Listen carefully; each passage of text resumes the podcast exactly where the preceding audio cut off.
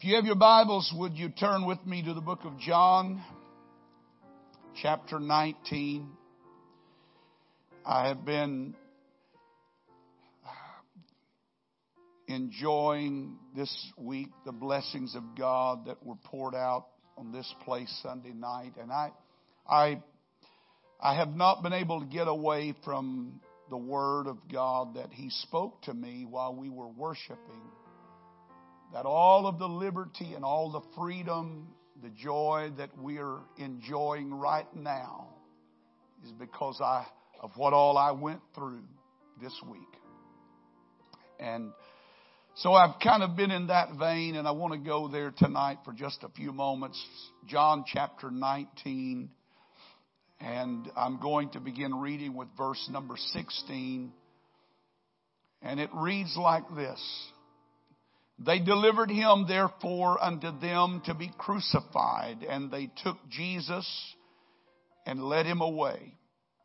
And he bearing his cross went forth into a place called the place of a skull, which is called in the Hebrew Golgotha, where they crucified him and two others with him on either side, one and Jesus in the midst. Pilate wrote a title and put it on the cross. The writing was Jesus of Nazareth, King of the Jews. This title that read many, this title then read many of the Jews, for the place where Jesus was crucified was nigh unto the city. And it was written in Hebrew and Greek and Latin. Then said they the, the chief priest of the Jews to Pilate, Write not the king of the Jews, but he said, I am king of the Jews. Pilate answered and said, What I have written, I have written. Then the soldiers, when they had crucified Jesus, took his garments, made four parts, to every soldier a part, and also his coat. Now the coat was without seam woven from the top throughout. And they said, therefore, among themselves, let us not rend it, but cast lots for it, whose it shall be, that the scripture might be fulfilled, which saith, They parted my raiment among them, and for my vesture they did cast lots. These things, therefore, the soldiers did. Now there stood by the cross of Jesus his mother and his mother's sister Mary, the wife of Cleophas and Mary Magdalene. When Jesus therefore saw his mother and the disciple standing by whom he loved, he saith unto his mother, Woman, behold thy son. Then said he to the disciple, Behold thy mother. And from that hour, that disciple took her unto his own home. And after this, Jesus, knowing that all things were now accomplished, that the scripture might be fulfilled, saith, I thirst. Now there was set a vessel of vessel full of vinegar, and they filled a sponge with vinegar and put it upon hyssop and put it to his mouth. And when Jesus therefore had received the vinegar, he said, It is finished. Not I am finished, but it is finished. And he bowed his head and gave up the ghost. Everybody say those three words with me. It is finished. Say it one more time. It is finished. Everybody said amen. God bless you. You may be seated.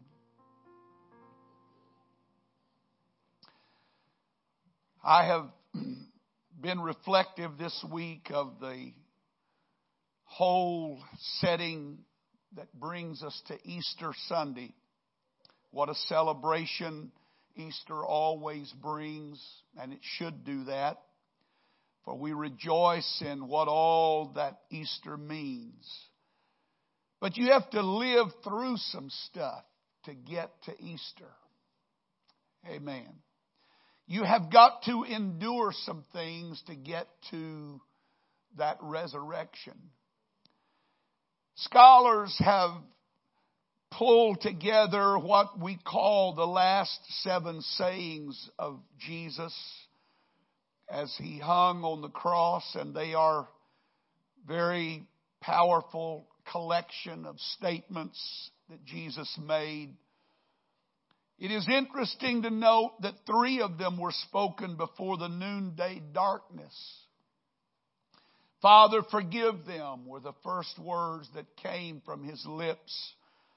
From there, he turned his attention to the thief that was beside him, and he said to him, Today thou shalt be with me in paradise. And somewhere as the time passed on, he saw standing there at the foot of his cross his own mother. And so speaking to John the beloved, he says to him, Behold your mother and behold your son. And from that hour, John took her into his home and cared for her. What words of tenderness that came out of him at that moment. And then the Bible said that darkness came on the face of the earth, and at the noon hour the sun hid its face. The word that came out of the darkness as he lingered there in the agony of crucifixion were the words, My God, my God, why hast thou forsaken me?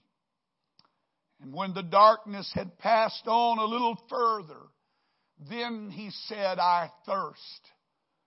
And upon that statement, they gave him the vinegar. And from that statement, he makes this declaration that we've read tonight. It is finished. And then he said, Into thy hands I commend my spirit. And the Bible said he gave up the ghost and died. Sandwiched between I thirst and Father, into thy hands I commend my spirit are three of the most powerful words that have ever been spoken. Those three words in English, but only one in Greek. It is finished. The words are arresting because of the depth of their meaning. It is interesting to me that it takes three of our English words to define one that he spoke in the Greek. What a message they speak to us tonight. Now, I'm not going to take time to go into what he meant when he said it is finished. Certainly, there is a a, a whole sermon that could be preached when you understand that he was referring to the work that he had come to do. It was completed. Everything had been uh, taken care of. All of his teaching, all of his miracles, his life was summed up in this hour. For this cause came I into the world, he said.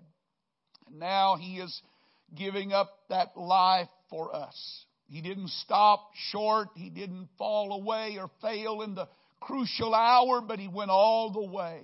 I'm thankful that he went all the way. Amen. But when I speak to you tonight about this message, I, I want to talk to you about what these three words have spoken to me this week. I want to talk to you about how these three words have impacted my thinking and my own heart and my own feelings. That however dark the time was, however dark the night, we cannot imagine how dark it was and we cannot imagine what all he had already passed through and however deep the pit that he had to go into, he kept going until he came out until he could reach the point where he could say, It's finished. Everybody say that with me. It's finished. And in those, that's not everybody. Come on, everybody. Say, It's finished. Now, you were louder than that a while ago. We can get that back here in a minute. But in the closing hours, to me, this is what the Lord has been talking to me about is that He showed us how to finish. He showed you and I how to overcome, how to win the victory in whatever it is that we're going through. He shows us how to claim the victory, how to be victorious. He did not merely mean when he said it is finished that it's over, although the word finish means over. Certainly he did not mean that when he said it is finished that it is the end because neither one of those words or statements are really any kind of statement to be proud of. Just to say something is over doesn't mean anything. To say something is ended doesn't mean that it has ended the way it ought to end. And so when he spoke those words, there's a world of difference between what our mind can, can understand and what he was actually saying. There's a world of difference between ended and completed. Amen. I want that to sink in. There's a world of difference between ended and completed. And so when he spoke those words, he was not uttering words of endurance. When he said it is finished, it was not a statement of perseverance.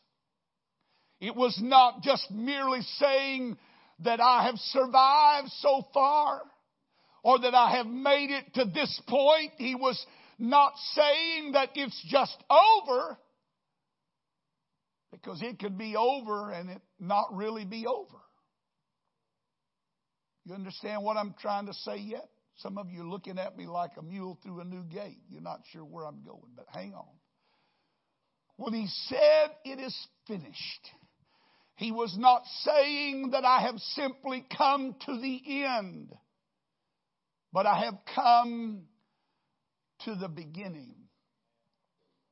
I have not just come to a place where I could say that this is over, but I have reached the place that I have overcome.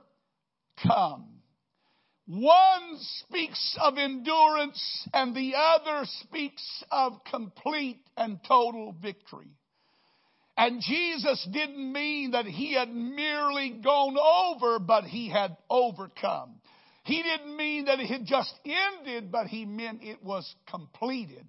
He didn't mean it was merely done, but it was well done. Now, there's a lot of things in life that we do that we could just say it was done. But there's not a lot in life that we can often say it was well done.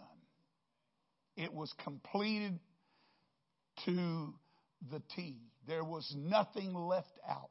There was nothing missed. No, nothing. It didn't just end. It was completed. Everybody say completed a job that was done to its fullest, not just concluded, but fulfilled. It was an exclamation, it was a shout and a cry, not of ruin or not of wrecked or, or, or, not of being washed up or not of something being lost or broken or ended. All of those words can be a synonym of the word finished. All of them. When you use the word finished, if you go to your Webster dictionary, it will say things like ruined, kaput, broken, lost, ended.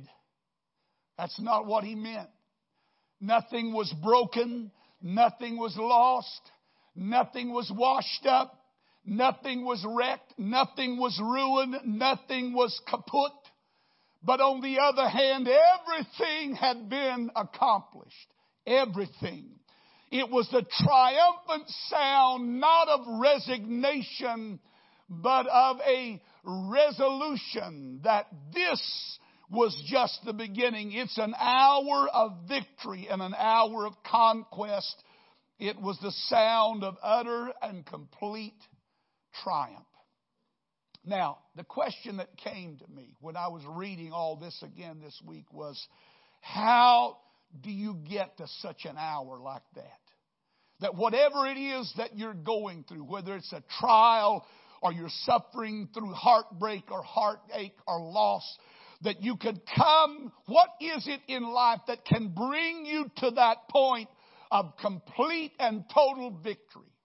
Of complete and total deliverance so that when you reach that point, you can say as he said, it is finished. It is completed. And I have won. It has not won. What is it? How do you get to this point in life? Whatever your life situation is, whether it's as, as, as dire as his was, or maybe it's just a problem in your family, but how do you get to the place where you can look at a situation and say, it's done. It's completed. It's won. What do you have to live through? What do you have to go through? What do you have to endure? And when I look back over the preceding hours, I realize that that moment he said, I, it is finished did not begin or end there, but it started way back before he ever got to the garden. Certain things that I noticed about him that set him up for this victory. And I believe that if we could reach out and take hold of them, I think they could help set us up for victory as well. Number one, I realize when I look back over the events of the last few hours that in order to reach the place that you say it is finished, I have won, I have overcome this, I have I have accomplished the purpose for which I have had to go through all of this. Number one, you're going to have to learn how to live beyond betrayal. You're going to have to get over what people will do to you. Because people are fickle. And people are not always trustworthy. And people, even sometimes the ones that are supposed to be the closest to you, will fail you. They'll disappoint you. They'll let you down. They'll even hurt you. Sometimes they'll even lie about you. People will be disloyal to you and they will be like a thorn in your side. But if you're going to reach the point in, in your spiritual journey where you can look back over the trials you've been going through and say, it is finished. I overcame it. I defeated. I won the victory. You're going to have to, first of all, learn how to live beyond people walking away from you or people letting you down or betraying you. You're going to have to accept the fact that man failed and men will fail you, but you cannot let what people do to you keep you from what God's trying to accomplish through you. Amen. And there's people sitting here tonight that over the last few years you've had to go through some rough, rough things. You've had people walk away from you. You've had people lie on you. You've had people that were that, that, that one moment they were standing with you and the next moment they turned their back on you. And when you needed them the most, you could not even find them. But if you're going to pass beyond that veil of tears and you're going to come to this point of victory that he came to. That when he looked back over all that had happened and the people that had walked away from him and the ones that had denied him, he could say, in spite of all of that, I still have accomplished the purpose for which I have been sent. It did not defeat me, but I have defeated it. Somebody say it with me. It is finished. And if you ever get to that point in your spiritual journey where you can look back over your troubles and say that, and I don't mean in, in resignation that it got the best of you, but that you got the best of it. That instead of it wearing you down, you wore it out. Do you know what I'm sick of? I'm sick of trial and trouble wearing God's people out. I'm ready for somebody in this building to rise up and say, you know what? I'm about to turn the table on this and I'm going to wear that out instead of it wearing me out. Come on, somebody. You gotta live beyond betrayal. You gotta live beyond the disappointments of what people will do to you. To get to that place where you can say, it's finished. The word in the Greek means completed. It's done. Completed. Everything that was required has been fulfilled. It did not get me I got it.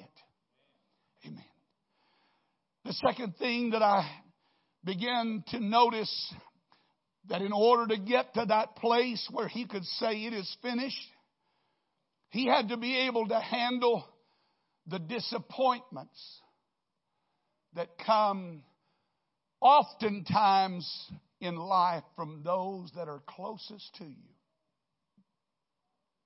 He brought his his disciples, the men that he had poured three and a half years of his life in. Now, he didn't just meet with them once a week like some of us meet for church or twice a week, but they lived with him. They slept with him for three and a half years. He poured himself into them. And now, in this crucial moment, he goes to the Garden of Gethsemane for prayer, for that stabilizing time when, when everything could be settled in his own spirit. And all that he asked these men to do was, Can you just pray with me for a little while? And he goes a little further away and he prays, and the prayer is such agony. The Bible said he sweated as great drops of blood. When he came back, what did he find?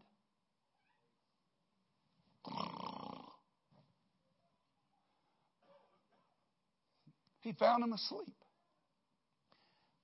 Wake up, wake up. You, you, you, you need to, can, can you not wait with me one, can you not just go with me one hour? Just one hour. Sometimes all you're wanting out of people is the least that you should expect out of them. And yet, even in moments like that, they'll still fail you. And they'll still dis- disappoint you. You've got to be able to handle that disappointment. And this is what I love about it. He went back to pray. He came back the second time. And he found them asleep again. Just like some, some of you are about to nod off right now. Don't go to sleep yet.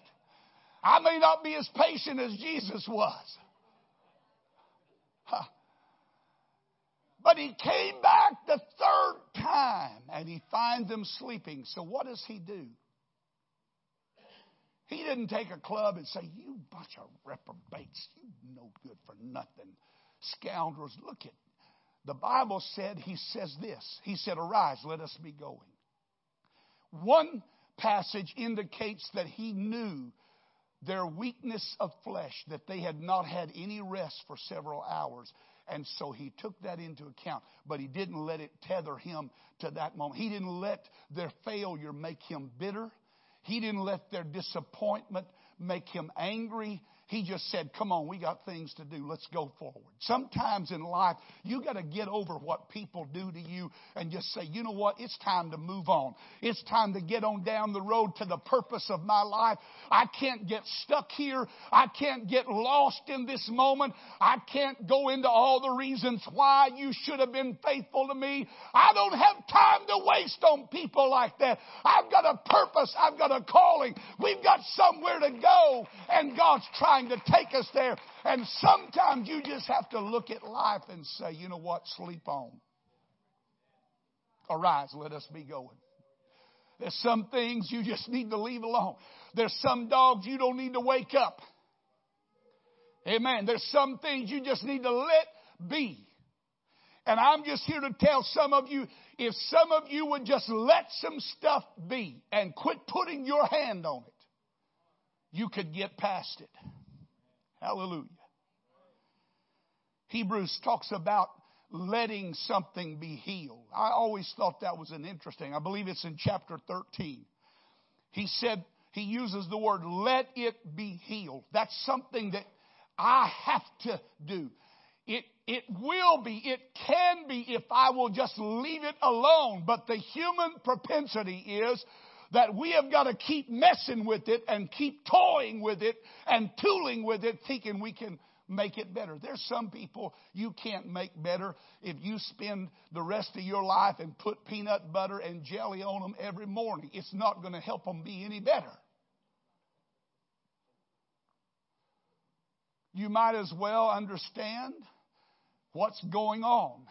This is just a distraction. You can't stop here. You can't get lost here. Come on, let's get up and go on. Somebody say, let's go on.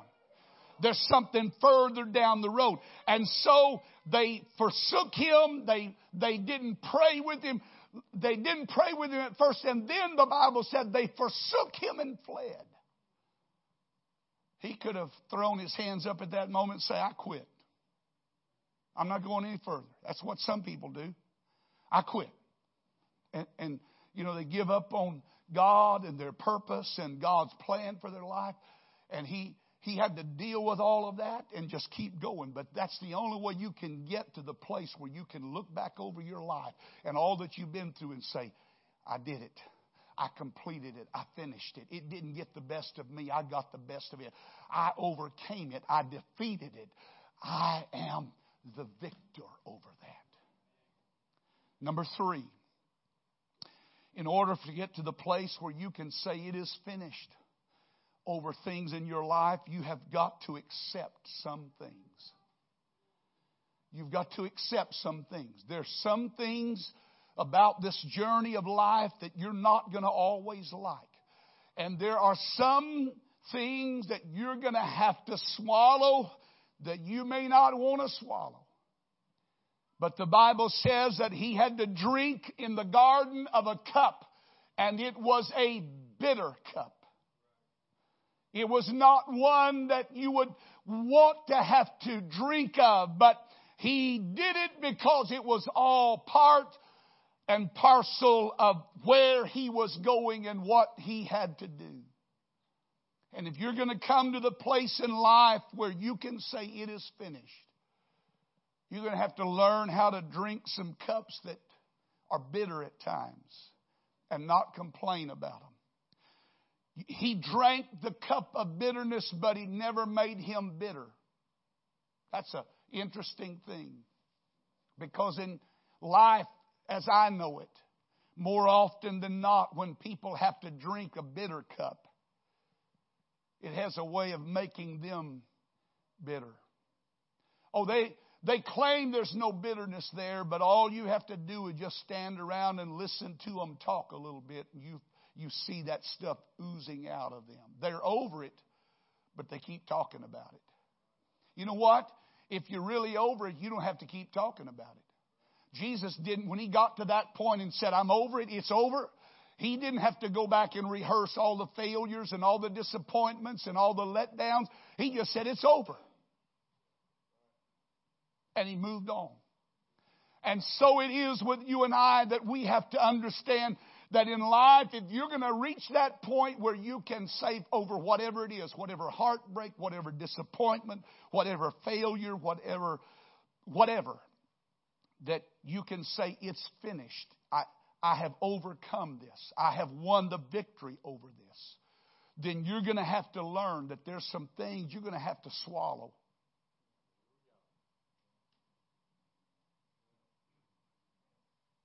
And it doesn't taste good. But you just have to understand that that's part of the journey. And in order for me to become what God wants me to be, and for me to reach the place God wants me to reach, I'm not going to reach it without having to deal with a bitter cup. Amen. Number four, if you're going to reach the place where you can say it is finished, this is one of the most important things that I can tell you. You're going to have to learn how to die. You're going to have to learn how to die to self, to you. You're going to have to find a place in prayer where you can say, Not my will, but thy will be done. The only way he could stand in that triumphant moment and lift his voice in that agony of his hour and say, It is finished, was that a while before that he laid before the very throne of heaven and he prayed, Let this cup pass from me. But if it's not going to pass, let your will be done. Not my will, but thy will be done. Amen. I am understanding enough to know tonight that the, the root of all human problems is in the human will. the human will. And we all have one. Turn to your neighbor and say, You have one. Quit denying it. You have a will. Uh, you, you, there's a humanity about all of us, and there's a will that, that wants justification, and we want things to be rectified, and we want things to be even and fair and equitable, and life is not always like that. More often than not, Life is not like that. And so if I'm going to reach the place where it doesn't tear me down, but I tear it up. And that's what he did at Calvary. He tore hell up. He went into that place and he discomfited the enemy and he took the keys ultimately from death and hell. But in order to do that, he had to first of all find a place where he could get rid of self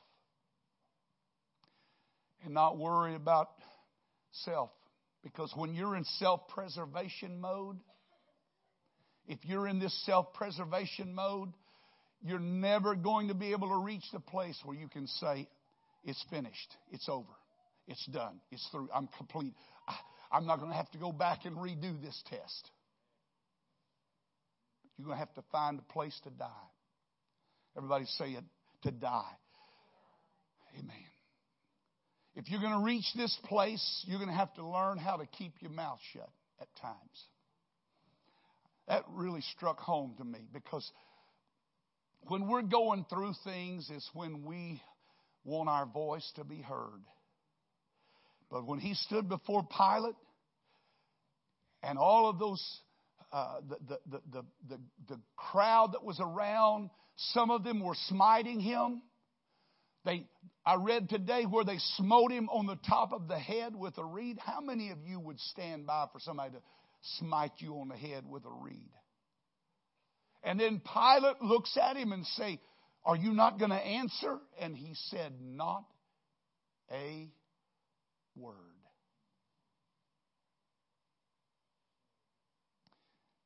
If you're going to ever reach that place where you can stand on the mountain and say, it's finished.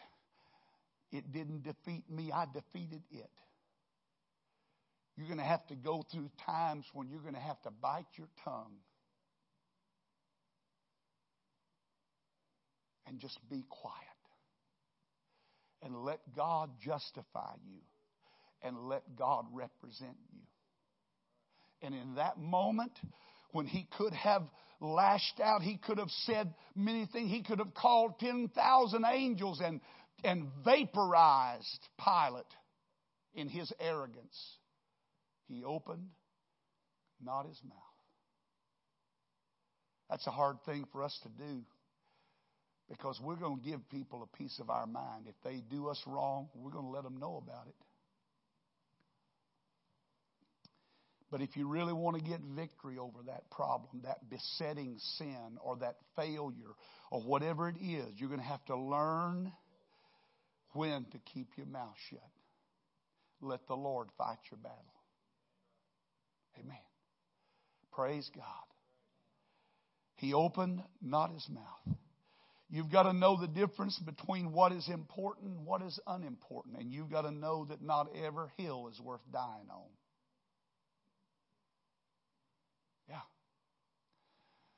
You can get your ounce of flesh, but that's about all you're going to ever get because you'll never reach the place where you can say, It's finished. I beat it. I bested it. It didn't best me. And in order for that to happen, you're going to have to learn there's times you just have to be quiet. Number four, number five, six, whatever it is, there's, in order to reach that place where Jesus could say, It is finished, he not only had to keep his mouth shut, he also had to be deaf to some things. He had to turn his hearing off when they came by and said, If thou be the Christ, come down from this cross and we will believe you right here on the spot. We will become your disciples. Isn't that what he came into the world to do? Was make them disciples? Isn't that what he came into the world to do? To convince them that he was who he said he was? And all he had to do was just stop all this madness and come down off the cross. What a powerful testimony. But that wasn't going to pay the price of redemption. And so he just had to turn a deaf ear to everybody that came by and railed on him. Sometimes in life, you just have to be blind in one eye and deaf in another. If you're going to deaf in one ear and blind in one eye, I guess I should say, I'll get it right. Sometimes in life, you just have to have a mute button. You just have to have the ability to let all of that noise and all of the clamor. And you know what I've learned about when you're going through trouble? Everybody can tell you how to get out of it. Everybody's got an opinion about what you ought to do. Well, if it was me, that's what I'd do. Well, the bottom line is it ain't you, it's me. And whatever might work for you don't work for me, it won't work for me. And so there's times in life when I have to just turn that filter off and go on as if I did not hear them. And they came by and they mocked him, but it didn't bother him. They said, If you'll come down, we'll believe you, but it didn't move him. Sometimes in life, if you're going to reach the place where you can look back over your life, over the problems that you've been through, and say, I, I won. I, I overcame. You're going to have to go through some times where you're just going to have to be deaf to what everybody might be saying about you. Everybody that's questioning the validity of who you are and what you're there for. You said you believed in God. Call on God. He should come and answer you. That's what they said. You said you trust God. Why is God not answering you now? Amen. He just turned that filter off. You know, when we were married early on in our marriage, uh, I should say, I'll get that right too. We lived out by uh, Intercontinental Airport. When we first moved in there, I didn't realize it, but our house was right over one of the flight patterns for those big jumbo jets. And I remember the first time we were, we got set in and, and we, every time we'd been there before, we, we'd never really had that experience, but we, we moved in. We bought the property or we rented the property. We, we moved in. And I remember one of those big old jumbo 747s coming right over the top of our house and literally the windows would shake. And you look up and it felt like you could just reach up and pat it on its belly. That's how close it felt. And I thought to myself, my, have we made a mistake? I mean, how, how are we going to sleep at night? And I'll have to admit, the first night or two, we didn't sleep. But you know, it's amazing that over a period of a few days, those big old jumbo jets flying down over it didn't bother us in the least because we got used to them. Something, and I, I read one time where at the base of the brain, there is a filter that every human being has that has the ability to tune out and shut off some sounds that come into your ears.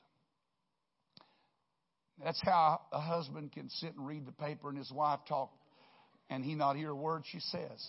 That's something along that line. But the point is that God made us with the ability to filter some things out. Now, I'm not telling you to filter your husband or your wife out. I'm not telling you to not pay attention. But I am telling you that if you're going to reach the place in your spiritual journey where you can look back over whatever you've gone through, whatever trial or problem or adversity, and you can say, it's finished. I overcame it. I was, I, I rose above it. I, it did not defeat me, but I have defeated it. You're going to have to utilize that filter that God has put in your life and just shut out some things. The cry of those who don't know any better. And that's the reality. They don't know any better. They called him to quit. They called on him to come down, but he didn't hear a word. I'm closing. You have to, if you're going to reach that place, you're going to have to live through some pain. Undeserved pain. Undeserved pain. Things that there's no way in all of life that you should have to go through them, but Neither did he, but he did it anyway. And you, you're going to have to learn how to refuse some things. And I'm, I want you to stand with me. I'm, I am closing. If you're going to reach that point in your spiritual journey where you can look back over the events of the last few months or the last few years and say, ah, oh, I finished. Then you're going to have to learn to refuse some things. Amen. Say, refuse it. Refuse it. Refuse it. At one point in his agony on the cross, they offered him wine mixed with myrrh. To you and I, that sounds of no consequence, but in fact, it was a known painkiller of the day. It was that day's hydrocodone or morphine. So that when you're in an agony, in a pain, you could drink that particular mixture and it helped relieve the pain and numb the pain and short circuit what your body is going through. Interesting thing is that he took the gall, he took the vinegar, but he refused the wine. Because he would not allow himself to be numbed to what he was going through. It's amazing that in the day in which we live that one of the greatest abuses in our nation right now are prescription pain meds. When people who struggle with that addiction, when you ask them why, they said, I just do it to numb the pain. I asked a person one time that had a problem with drink and I said, why, why do you do that? They said, well, it just kind of knocks the edge off of life. Just kind of numbs life. Jesus had an opportunity to do that as well. To numb himself to certain things. But he refused. He refused. And the only way that you're ever going to get to that place in life where you can say, It is finished you're going to have to refuse the drink that sometimes is offered to you in life that will numb the pain, that will cause you to forget about your sorrows. I'm not talking about just literal drink, I'm talking about many different mixtures that the world offers us that will numb that. Last but not least, if you're going to reach that place, you're going to have to cling to God even when it seems there is no God. My God, my God, why hast thou forsaken me? That came in the deepest, darkest agony of Calvary. But he didn't stay there. He didn't die there. He didn't lodge there. He moved past that. He held on to the very end. You have to hold a remnant of faith even when fear is crying out, there is no use. You have to refuse to believe that God has forgotten you and that He has no idea where you are. Even when your feelings are telling you otherwise, you have to hold on and you have to keep going. That's the only way you'll get to the point where you can say, It is finished, completed. Amen. Some of you, as I said earlier, have lived through some things over the last little while that you don't deserve. You need to know what it takes to have that same kind of triumph, that same kind of sound come from your life.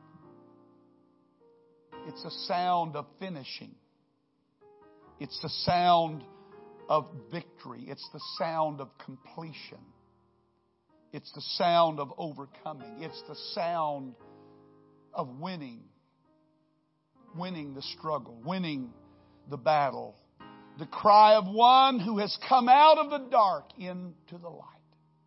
Oh, I wish that somebody would hear me tonight and understand that if you'll just keep going, you'll come out of this darkness that you're in right now.